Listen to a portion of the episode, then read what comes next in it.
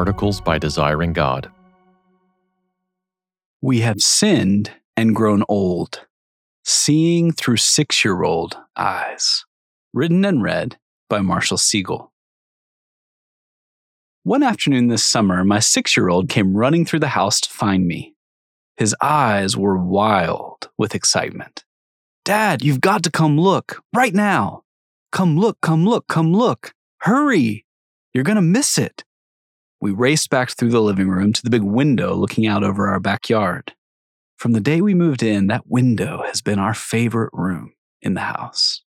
My son's eyes searched one of the trees, searching and searching. And then he saw it again. Dad, there, there. Do you see it? Do you see it? And I did. Probably 25 feet up in one of our tallest trees was the backside of a big raccoon comfortably perched out on one of the branches. I mean, at first we assumed it was a raccoon.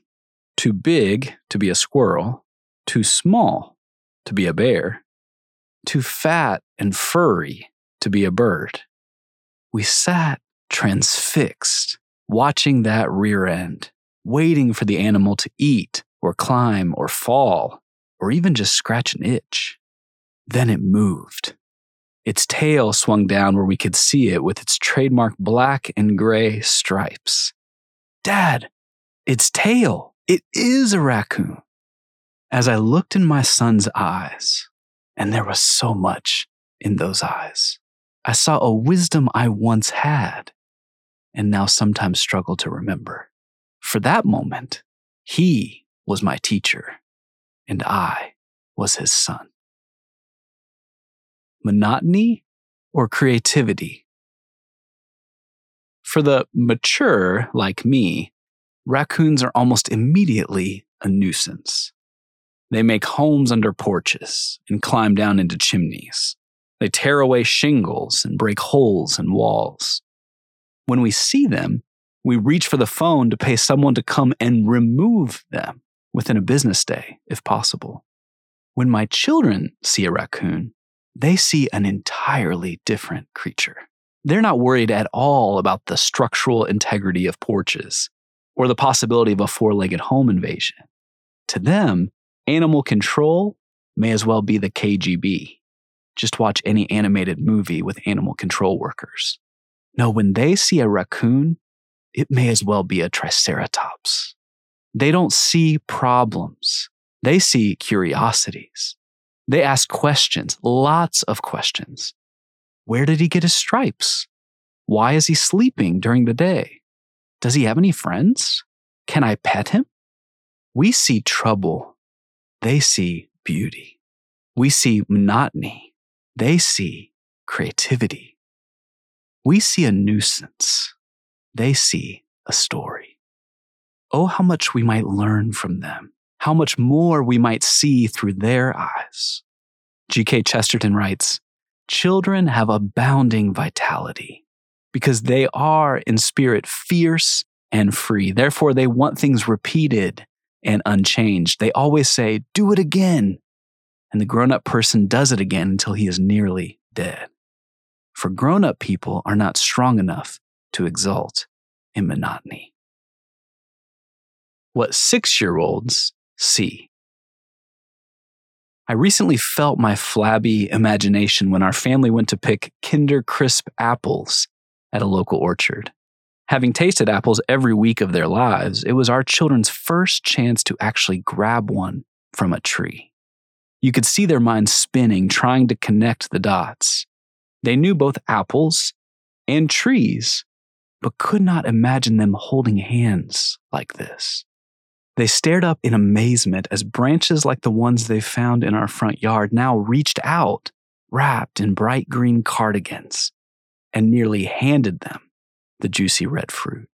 And of course, they tasted better than any we ever bought from one of those bins at the store. To our shame, my wife and I weren't connecting dots anymore. We were just trying to keep our kids from throwing apples at each other or bothering the innocent bystanders filling bags around us. So, which of us saw the actual reality of the orchard? Who saw the apples as they really are? The six year old or the 36 year old? Chesterton weighs in. When we are asked why eggs turn to birds or fruits fall in autumn, we must answer exactly as the fairy godmother would answer if Cinderella asked her why mice turned to horses or her clothes fell from her at 12 o'clock. We must answer that it is magic. The only words that ever satisfied me as describing nature are the terms used in the fairy books charm, spell, enchantment. They express the arbitrariness of the fact and its mystery. A tree grows fruit because it is a magic tree. Water runs downhill because it is bewitched. The sun shines because it is bewitched. Our decades long familiarity with this magic doesn't make creation any less magical. That we've watched God do his magic over and over and over again, it doesn't make it less miraculous. That we can begin to predict what will happen birds from eggs, apples from trees, rainbows from storms doesn't suddenly render any of it natural. As much as modern science might have us think otherwise, nothing in all of creation is on autopilot.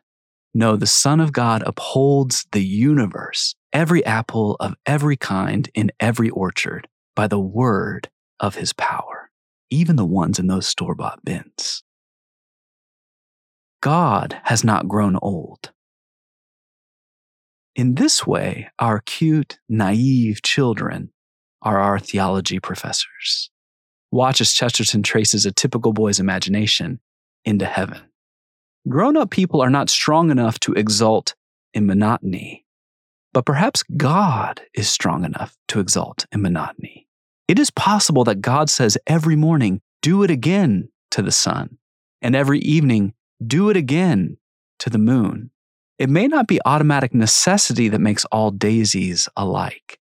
It may be that God makes every daisy separately, but has never got tired of making them. It may be that he has the eternal appetite of infancy. For we have sinned and grown old, and our Father is younger than we. The repetition in nature may not be a mere recurrence, it may be a theatrical encore. Don't believe him? Then let God tell you in his own words. Genesis 1 God said, Let there be light, and there was light. And God saw that the light was good. God called the dry land earth, and the waters that were gathered together he called seas. And God saw that it was good. And God saw that it was good. And God saw that it was good. And God saw everything he had made, and behold, it was very good. God made a world even God could admire. And we only assume he eventually got bored with it all because we're not him, because we don't see this world like he does, because we assume he's like us. If you understand what Chesterton's saying, you can't see a sunset the same. It's even more stunning when you realize, as a pastor once showed me, that God not only paints a new sunset for us every 24 hours, but that as the world spins, he's always painting sunsets. He never puts the brush down. Somewhere in the world right now, he's ushering the sun below the horizon again, conducting her slowly with his brush, mixing in oranges, purples, and blues. And as he does, his heart soars over what he sees. Because when it comes to sunsets, God is more my son than he is me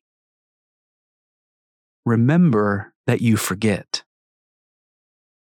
This dulling dynamic in adults is rooted in a subtle but dangerous forgetfulness.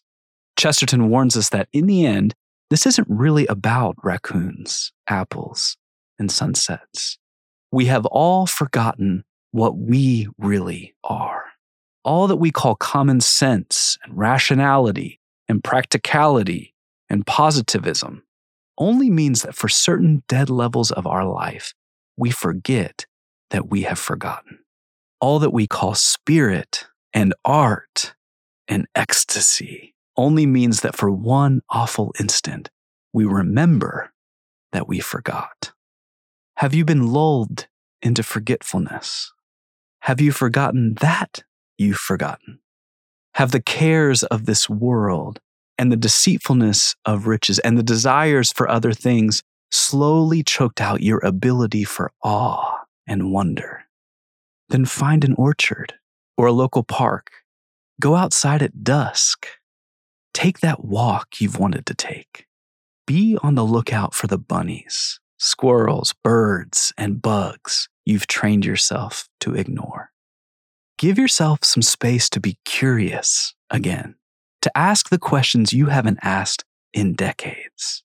And if you happen to have one, take a six year old with you. For more resources, visit desiringgod.org.